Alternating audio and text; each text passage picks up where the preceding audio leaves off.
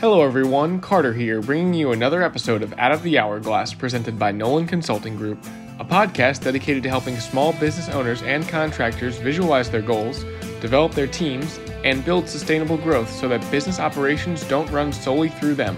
We want to get business owners out of the hourglass. This episode is the final installment in our SL2 Experience series, finally discussing the highly sought after D4 and S4 level. Colin and Molly team up to talk about how to tell if someone has reached D4 in a particular area, how to keep them there, and effective ways of restoring their D4 status if they happen to drop into D3. As always, we recommend that you scroll back and listen to our previous episodes in the series to catch up if you have not already. Thanks for listening, and as always, don't forget to rate and subscribe. Enjoy the show! All right, thanks, Carter. So I'm back with Colin Nolan for our final session on the SL2 Experience series. Colin, thanks for joining us for another conversation and helping us wrap up the series. You're you're welcome. It'd be my last podcast ever. There's nothing else for me to talk about now. You once are- SL2 is you over. Are, my friend, you are not off the hook. We need to find another content More area to get you to speak to, or more SL2 in the future. Uh, but it's been a little bit a little bit of a while since we last connected. Our our D3S3 podcast came out in October. Uh, it's now end of November because we've had a busy uh, couple weeks of content. So how are you before we get started? Great. You know, Halloween's happened. It was a, it's one of my favorite holidays. Is it? A ton of fun. Uh, Did we, you dress up? We constructed. Yeah, it was Dwight Schrute. Um, Classic. And it's it's one of those outfits where you buy it and you can re- reuse it every four or five years. Which is for what I'm assuming that you do. Right. Exactly. And uh, Kevin built a candy chute from his stoop to shoot it down into kids' uh, baskets. So Clever. it was just a fantastic evening, fantastic holiday. people have adapted. Halloween still happened Exactly. in a very strange time. Um, well, good. I'm glad that you had a great Halloween. Thank you. Uh, so we've been recording this particular series for several months now. Uh, it's hard to believe we started this in June uh, with kind of a recap of what the SL2 experience was. We talked about SMART goals, and then we've hit, you know, the continuance of the development and leadership styles the, the D1, the D2, the D3, and now the D4. Um, and that's where we're going to wrap it up today, which I'm a little bit sad about. This has been fun. Yeah, so D4 is uh, it's the one that people pay the least attention to, um, and for, for I mean it makes sense why, but we'll we'll get into it. It's it's kind of the ugly stepchild. Yet it's what you want everyone to get to, right, in terms of their development level, but no one talks about it. Absolutely. And we hope that um, our listeners have also enjoyed the series um, as they've uh, you know listened through each each podcast. And especially from the smart goals that's what i think has impacted me the most when i think about my day-to-day uh, life and goals and what drives me. Uh, but i also think the no show do review format of this particular series has helped kind of apply how we think about those different stages and different levels of leadership. Um, a quick reminder what SMART goals mean. I'll take this away, Colin, as a as the, the student. Please do. S being specific, the M being motivating, the A being attainable, R for relevance, and T trackable. So if a goal that you set for yourself doesn't kind of hit each of those marks, then you're not quite creating a SMART goal. Uh, a goal should have those metrics around it so that you know what you're achieving in the time frame. Um, is it something that you're motivated by uh, to make it really kind of hit home? Uh, in regards to the D1, the D2, and the D3, we're not going to cover those today. Uh, for you know, typically we do a little bit of a refresh, um, but we really want to encourage our listeners to go back and listen to those particular episodes. So if you're jumping in here for the first time, hold steady, go back, listen to the and get the foundation of what this series is all about, um, and then re, uh, revisit with us. Uh, so we've got the D1, the enthusiastic learner, the D2, the dis- disillusioned learner, and the D3, the competence barrier. What is D4? D4 is the accomplished expert. Wow. So this do I become that? This is the holy grail, right, of, of development. It's where where you want everyone to get to. Um, when we talk about developing people, we talk about it in terms of their competence and commitment, right? Their competence being goal or task specific, and then transferable skills. Um, commitment we talk about in terms of motivation and confidence. So a D4 is high in both of those, both competence and commitment. So they are fully competent. They know what, what they're doing. They've done this goal or task before. They're experienced in it. They could teach somebody else how to do it. Okay. Um, they are where you want others to get to. They're the example, right? When someone's a D1 and they're saying, and there's you know disagreement on development level where they're going, I'm a D4, and you're going, well, actually, I think you're a D1, right? These are the people that we're talking about. These D4s are who you point to and go, that's a D4. That's how I know you're not a D4. It's because it. if you were a D4, you'd be doing things like so and so, Okay. right? So this, they are the example. Uh, so that's the competence side. The commitment side, so the motivation and the confidence, both of those are high. They are fully motivated and engaged in what they're doing. They enjoy what, what they're doing. Uh, it brings them energy, right? They, they like it. It gets them up in the morning, and then they're confident. So they, they know they can do it, right? There's no second guessing themselves. Whereas a D3 and a D4 are both competent. The difference between a D3 and a D4 is when a D4 makes a mistake, they don't second guess themselves, right? Because they, they know they can do it. They have the confidence in themselves. So they go, all right, that's a mistake. It happens. I know I'm still a D4 at this. Okay. Whereas that might shatter a D3's world, right? So Yeah. that's the difference. It's, It's taking almost th- mistakes personally. sure. It's it's it's um, making making mountains out of molehills. That's what a D three does. Um, so it's almost as if a D four has on a bulletproof vest, Wow. where they can make mistakes. It's not going to affect their engagement or their confidence level. So they're essentially they're masters of their craft, and they know that they are. Um, could there be a negative to that? Someone who who thinks one who yes, a master of their craft, um, knows it.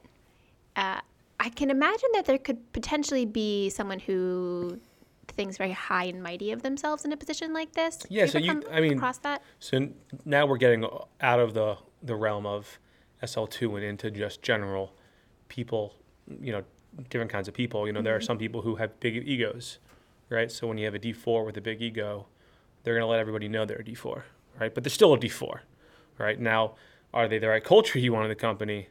May, maybe not. whole other A situation. different, different situation, Got it. right? That makes sense. Um, does someone stay once they've mastered their task and they have the confidence behind it? Does someone stay in the D four level for forever? Right. So I think we we hit on this a little Yeah, bit. Yeah, we talked about this in, in D3, right? How you can come to D3 from two different ways, Mm-hmm. from D2 or from D4. So you can get to D4, but after a period of time, your commitment can begin to wane. You might no longer be motivated by the goal or task. So if you've been doing a specific role in a company for 10 years, maybe in years one through nine, it was still exciting, but I've been doing this for 10 years now. I'm a little, little bored of this. It's no, no longer, you know, brings me energy, the idea of getting up and doing this every day. I want mm-hmm. something new, right? So they may fall back to a D3. So that D3 is someone who's fully competent. They're confident, right? They know that they can do it. They just don't want to. It's the motivation that's lacking. And yet They're no longer engaged. What they do each day doesn't excite them anymore. Right. So just because somebody gets to a D4 doesn't mean that they always stay a D4. So describing a D4 is pretty pretty simple, right? It, ta- doesn't take too long. Um, leading a D4, that's a much that, that's that can be a longer conversation around how do you keep people there. That's the real conversation around a D4. Mm-hmm. So people people listening to this right now, I want them to think about someone who's a D4 at something in their company. And it's not going to be that easy because you don't think about these people often. They don't take up much of your brain space. Why? Because they don't bring you problems. Mm-hmm. They're, you, business owners spend their time on solving problems and achieving goals, right? And D4 players, they're they're not causing a ruckus typically.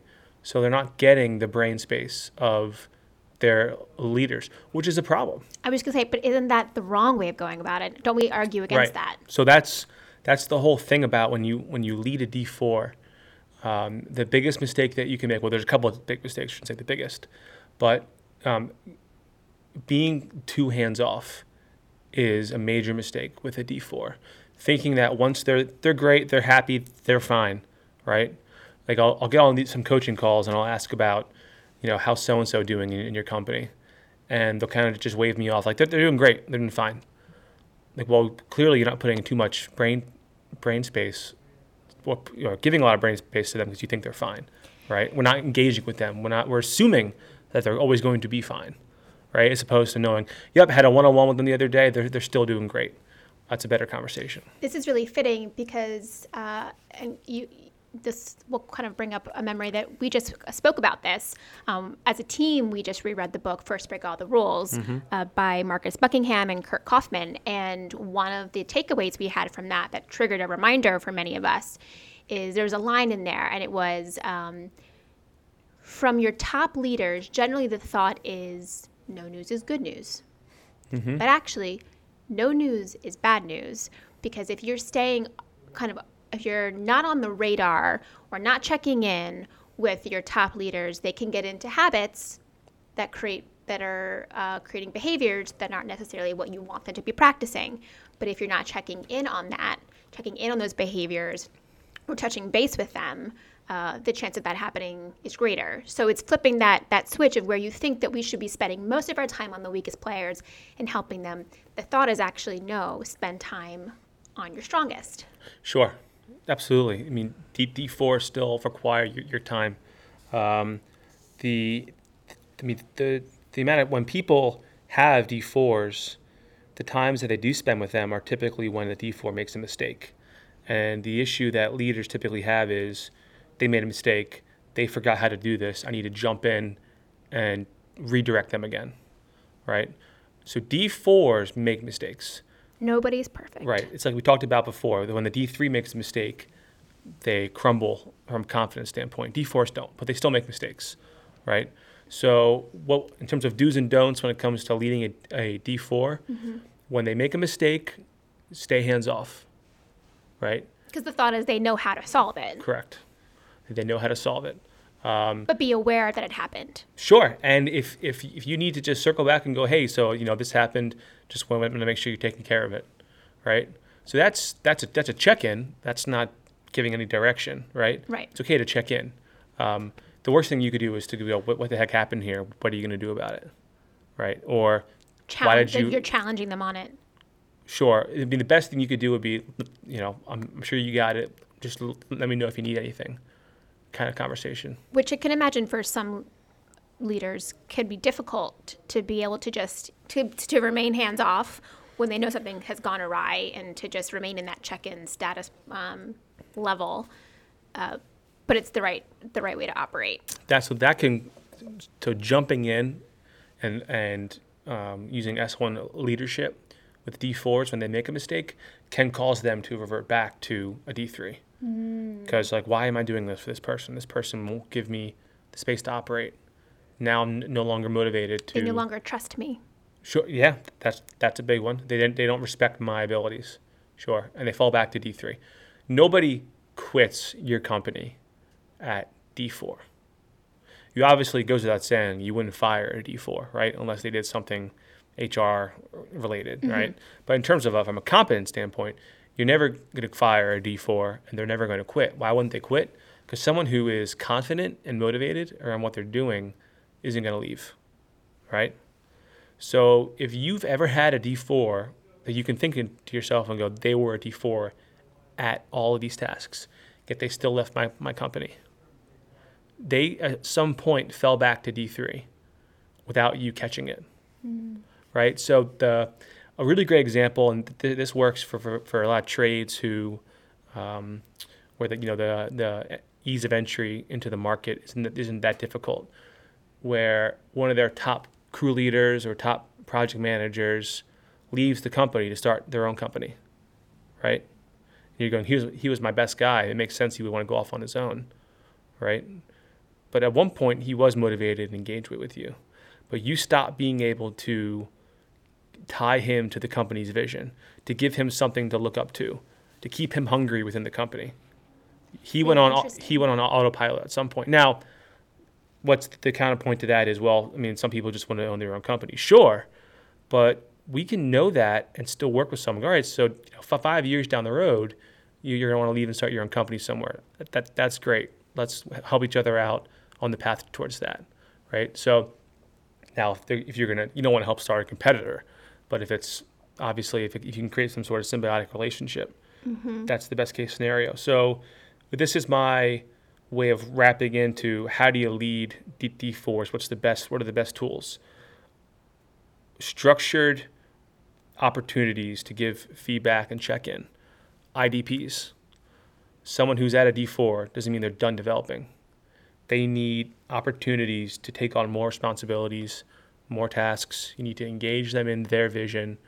Where do they want to be in three years? You cannot assume someone's complacent just because they seem engaged and they're good at what, what they're doing. And you don't want to, and like, there's no that concept of like of tapping out, or maybe it's topping, topping out.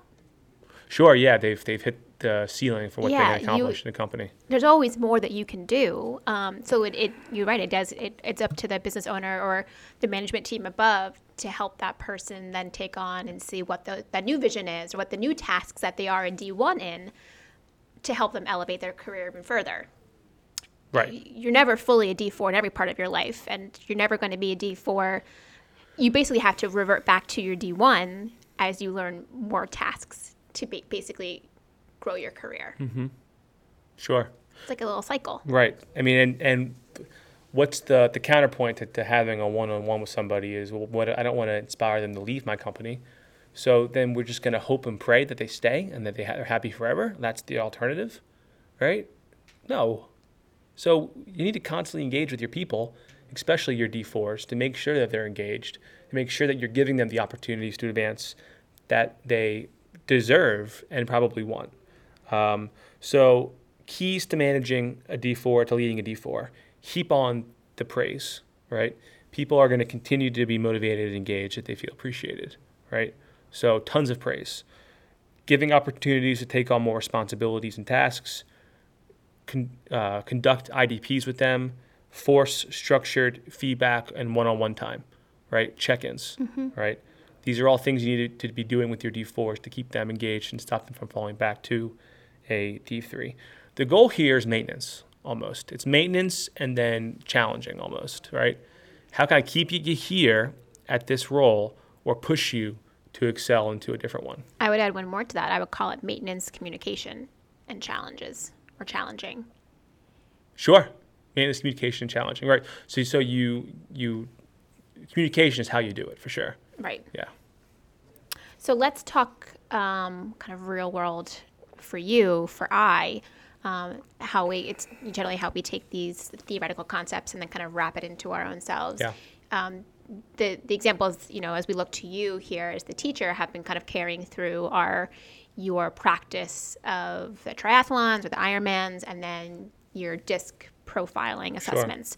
Um, do you believe you are a D4 in those particular tasks now? Um, I do. Uh, you know, particularly with the triathlon example. You know, that's why physical competition is so great, especially endurance levels, because there's always a next step up, right? So the What comes after the, the Ironman? well, it's- it's getting better at the Ironman ba- basically, and then there's obviously ultras and things like that. Um, so the, the the original example was when I was when I was we said triathlon, but I was thinking the Olympic distance, right? Right. So I eventually got to a D4 there, and it became somewhat routine. So then the the next step was challenging and stepping up to a half Ironman, and then from there, stepping up to a full Ironman. I mean, I remember we were it was the morning of my first half Ironman and talking with my, my friend who was doing it with me and going, can you imagine what we're about to do? People do twice. They do this, this distance times two. It's And it literally was insane. un, it was unfathomable to us at the time because we, we were sitting there going, we're about to go through f- five hours of five Yeah. plus of endurance uh, Pain. the pain, right? And so people do twice this. I couldn't fathom it. And then you train and you get the, the direction and the support that you need, and you eventually can can can take on the additional uh, goals and tasks. So th- that would be my triathlon example. Um, for for the disc, you know, there's they're, the company we work with, TTI. They're always coming out with new whistles and tools with the disc. So but that that's keeping me engaged and motivated. Mm-hmm. In that sense, you know, they're changing the motivators to, to driving forces, which I don't I don't love as much, but it's still keep keeping me on my toes. But you know, that kind of factors into my overall coaching uh, role where disc is kind of there. It's in my repertoire. Now I'm moving on to other strengths and, and skills when it comes to being a coach. So it's kind of where I'm able to direct my my my passions. So there are always barriers to be broken. Absolutely. There's always a next thing. Always right? the next thing. Yeah, you think you're think you're a master, then something else comes along, which is good. It, it keeps you on your toes. Mm-hmm. So I feel like we've we've given the D4 a good, solid uh, focus here. Do you have anything that you'd like to quiz me on as your tutor through? Sure. Or I guess I'm not the tutor. You're the tutor. I'm Yeah. the- I'm the on the- yeah. There you go. So, Molly, what are the what are some of the mistakes that a leader can make with a D4? Uh, two mistakes could be well, the first being completely hands off. Mm-hmm. not checking in at all, just letting the, the, the no news is good news factor. Mm-hmm. Second mi- mistake could be uh, overcompensating when there is an issue and creating almost a lack of trust that the D4 can no longer handle the, re- ha- the solution. Absolutely. So it's, it's basically, it's like the extremes. It's the ha- hands off, or all of a sudden the hands way too way right. too on. It's it's either or, right? There's- Yeah. People don't realize there, there's a happy medium there, right? Um, yeah, it's great. So, what are some tools and things that a S4 leader should do and can use when leading a D4? What what what what would what what would you want them to do? I would want there to be um, What is it? What does it? D4 need? Yeah. scheduled check-ins, Right. maintenance, um, kind of inclusion on the vision of the company, where the next step might be for that individual. Um, Some some brainstorming of what are some new roles, responsibilities that we, we can give to you. Yeah. you saw my. I got nervous there. You did get nervous I there. wasn't sure I knew that the answer. So there. the on the tools end, it would be have them do an IDP, Yeah. right? Be, be engage them, engage their vision, right? Do you know what their vision is? Don't assume they'll be happy in a D4 as a crew leader, as a project manager forever, right? Which is great because, you know, for those who don't totally are not totally aware, the IDP is both an inclusion of their personal and professional goals. Correct. It is kind of where those two intersect because you need to be able to know the personal goals of an individual to kind of know their full professional world and where, where they aim to grow. I've always thought about this with like um, journeyman craftsmen, right? People who don't really have a desire for leadership roles, um, but they so they stay so like a journeyman painter, for example, right? Or you know, uh, the uh, a, a driver on a paver who's like really great at their craft, has no desire to really move up into a you know a crew leader or a project management role. How do you keep them engaged and not falling back from a D4 to D3, right? And it's and I, I thought about this. I, I thought about writing a blog about this. It's through their Please- primary. please do. It's, it's through their primary aim, right?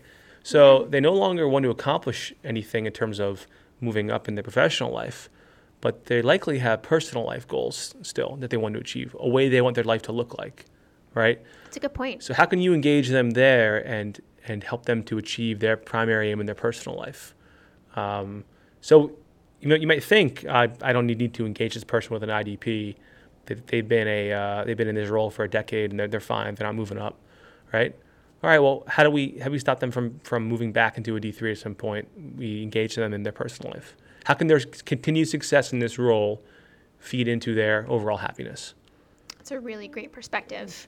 The one that I don't think we've really focused on yet, because we're always talking about the next career path and the Right. constant growing of, of uh, the next steps um, in your job and leadership. But some people, and it's completely all right, are happy in their professional world where they are. Mm-hmm. But you know, they, they still want that retirement. They still want goals for their family or for their future and how their can kids. you how can you help them retire by 62 Right. with a certain amount in their 401k right how do we engage them in that I think it's very blog worthy. We'll see if, if you see a, a blog on this in the future you, you guys will know where it started End of year, folks. By Yeah. the end of the year, we'll have a blog on this topic. um, where do people quit their job in? What development level? Uh, D3, Or D2. there you go. That Oh, that, well, we're doing the whole that was that was a little extra extracurricular. Yeah. Wow. Yeah, that's that that's pretty much uh, my, my questions. I think, I think you got, got a good grasp. I, and I, I would agree with you. I think Colin, you've you've led us through this series exceptionally well. Um, as an individual who did not know much about the SL2 experience, um, I do feel like I'm walking away having a better understanding of it, being able to ap- apply it in my own world, um, both professionally and personally. So um, I hope that our listeners also feel the same. We will definitely get a blog out on the uh, prior topic that Colin spoke to. Uh, Colin, any final words uh, before we wrap up the entire SL2 series for this for 2020? Yeah, my last word, and I always end my, my workshops that I do on this the same way. It's um, how do you take this and go from the theoretical uh, to the applicable in the real world, right? And it's through the forced structure, right? Um, you can know and, and answer questions right on D1 through D4 all day long, but until you force it into your lexicon and your meetings, it's Right. always going to stay on the periphery. Um, so, how can you incorporate it into your daily life through one-on-ones, through through an IDP? Uh, that that would be the next step that I would challenge people to do. And I would say introduce your team to it as well, so that the Sure. lingo that you're using they understand, Sure. um, and you're you're all kind of you know speaking the same language. Absolutely. Well, awesome, call. I think we will we will leave it there. Uh, we look forward to hearing you back on the Out of the Hourglass podcast on a new uh, topic. We'll be talking Halloween uh, costumes for 2021. That'll be my next podcast. What's what's hot and what's not for that year. I certainly hope that's not the case. So, any listeners out there, should you have a, a topic you'd like Colin to speak on, please let us know. We're uh, we're always taking requests. I know we'll definitely get Colin back on in uh, the new year because he brings some great, uh, great advice, great content, and uh, great expertise. So, Colin, thank you. Thank you.